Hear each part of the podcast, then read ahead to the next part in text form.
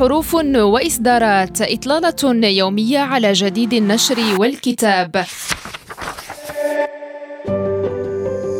حروف وإصدارات رحلة في عوالم الثقافة والفكر والآداب وحقول المعرفة المختلفة. حروف وإصدارات يوميا مع غزلان شكود على ريم راديو. مستمعينا الكرام أهلا بكم إلى حلقة جديدة من حروف وإصدارات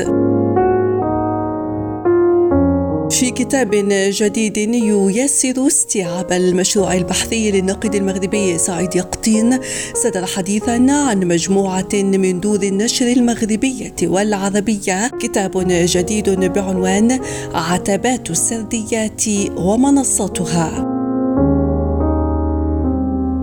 ويضم هذا الكتاب مقدمات كتب يقطين وبعض حواراته ويوجه وفق معده إلى من قرأ أعمال الناقد أو اطلع على بعضها أو من ليست له أي فكرة عن هذا المشروع الذي يشتغل عليه سعيد يقطين منذ أزيد من أربعة عقود.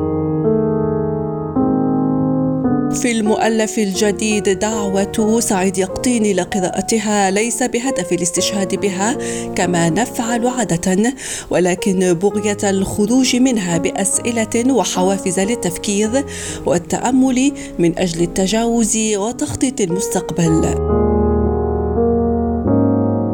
يقطين أبرز ما في هذه النصوص من فرصة لفتح منافذ السؤال أمام القارئ وفتح نوافذ للمشاركة في النقاش الإيجابي والمسؤول والمفتوح على أفاق مستقبلية من جهة وموضوعات قابلة للبحث والتطوير والتوسيع.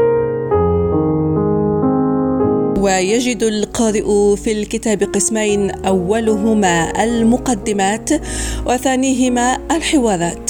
واستشهد سعيد أقطين بنظرة جيرار جنيت للعتبات بوصفها ذات أهمية قصوى في التعبير عما يراد تقديمه من خلالها.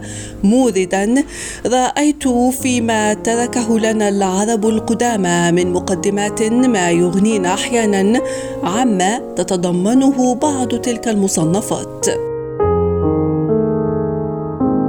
وأضاف لقد كتبت تلك المقدمات في أقصى لحظات الصفاء الذهني والمسؤولية الثقافية ولذلك كانت تحتفي بالسؤال وتحث على التفكير ويتصل كل منها بالإشكالات التي يطرحها الكتاب ويمكن قول الشيء نفسه عن الإجابات التي أقدمها للحوارات التي كانت عصارات تأملات تحصلت لدي بعد إمعان النظر وطول تدبر